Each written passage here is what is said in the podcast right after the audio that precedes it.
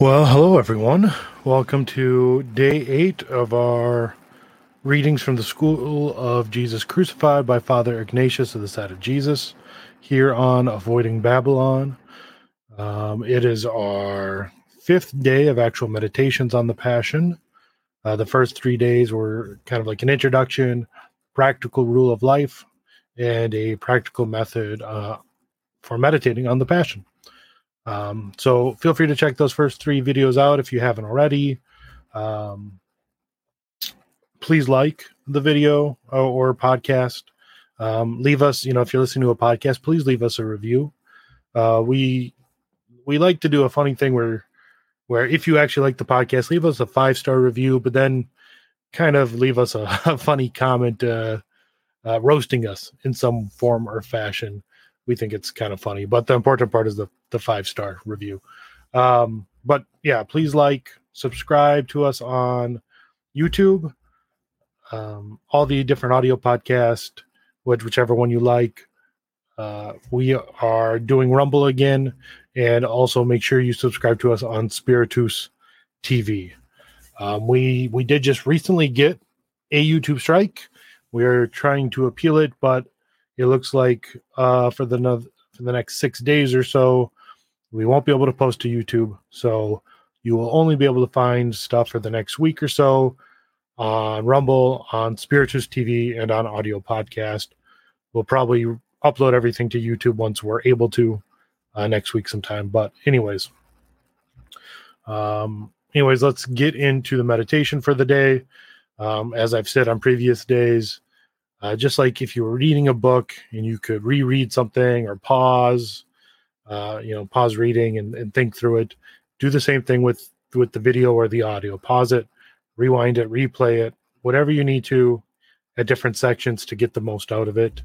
Um, on day three of this series, in the practical method for meditation, there are some prayers uh, that the author suggests that, um, that you can say to kind of get yourself in a prayerful meditative mood. So feel free to listen to those and say those or or you know say whatever you know any prayer you need to to, to get yourself in the right right mindset here the right uh, prayerful frame of mind. So we will get going. Today is day five. Jesus is betrayed with the kiss by judas. Yesterday day four was the agony and bloody sweat of Jesus in the Garden of Olives. So, like I've done in the past, if you're watching on video, I'm just going to throw up an image here. That way, there's there's no need to watch. You just listen. Um, close your eyes if you can. If you're driving or working, don't do that. But um, just listen and and let it really sink in. So, day five, Jesus is betrayed with a kiss by Judas. Meditation number one.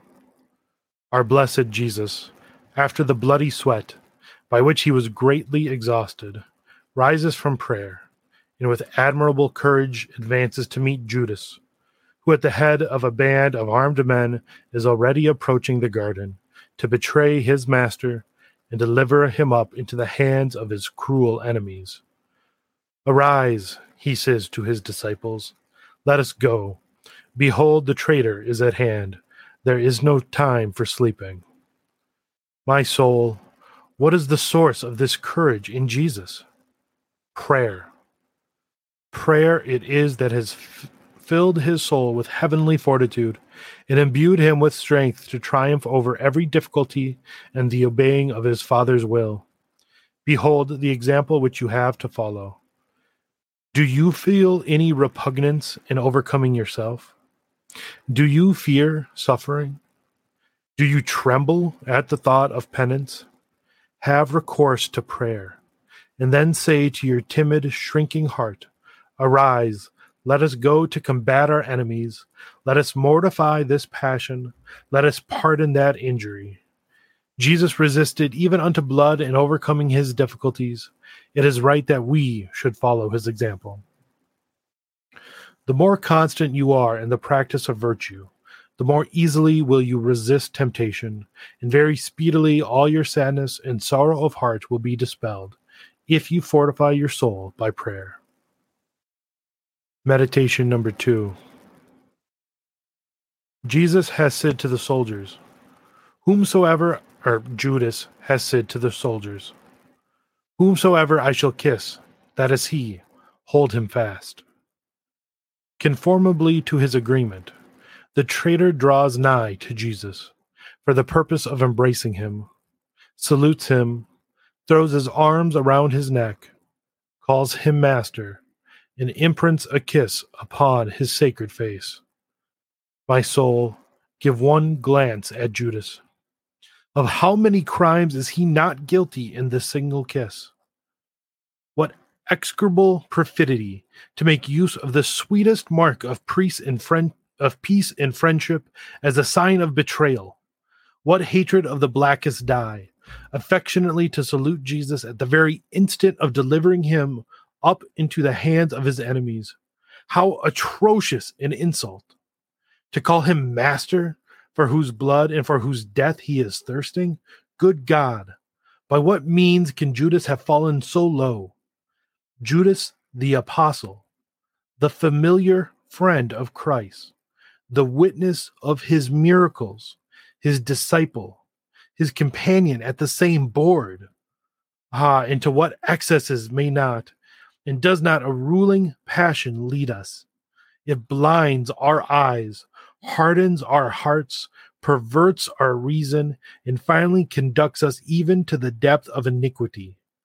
If you do not early restrain your passions, you will surely fall very speedily into the most fearful crimes. Meditation 3 There is no trial more painful to a feeling heart than to be betrayed. And there has never been more frightful treachery than that of Judas. And yet, observe with what meekness and patience Jesus submits to what is the source of such acute sorrow to his tender heart. He repels not that unnatural monster of ingratitude, but receives him with humility and sweetness, and embraces him with every demonstration of the most ardent charity. He selects this last moment to bestow upon his betrayer the tenderest additional proofs of unbounded love and by the interior movements of his grace and exterior demonstrations of friendship, he calls, invites, and urges him to repent and be converted. O charity of my Jesus, when will you also learn not to resent an offense, and not to be so unforgiving toward those who offend you? When will you learn from the example of Jesus to bear patiently any trifling injury? Jesus answers the traitor who is making such an assault upon a sacred person, calls him his friend, assures him of his love by his encouraging language, and offers him his pardon in friendship. Friend, he says with ineffable sweetness, whereto art thou come? Dost thou betray the Son of Man with a kiss? But Judas is as a deaf man and persist in his crime. How many times, when you have been on the point of committing sin, has Jesus most lovingly called you by name and said to your heart, Son, dost thou betray me thus? What harm have I done thee that thou shouldst thus offend me? But you were as a deaf man and continued in sin. Weep over your ingratitude in return to Jesus. The fruit. Do not flatter yourself that you love God if you allow any passion to predominate in your soul. Examine this day what your predominant passion is. Resolve to overcome it at any cost and to resist all its unjust pretensions. Ask God's pardon for the ingratitude with which you have frequently corresponded so ill with his loving inspirations. And in time of temptation, or when in danger of committing sin, imagine that you hear Jesus saying to you, Wilt thou betray me thus? And you will never have heart to offend so good a father. Example In the midst of your occupations, and even of your amusements, you may keep in your heart a lively remembrance of the sufferings of Jesus Christ.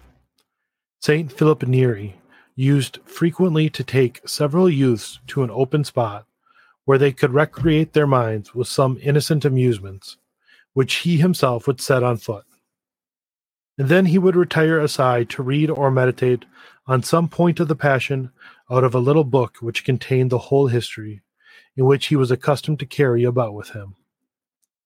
What is there to prevent you also from retiring at least into the recesses of your heart from time to time, to bestow one look of love and compassion upon your suffering Jesus?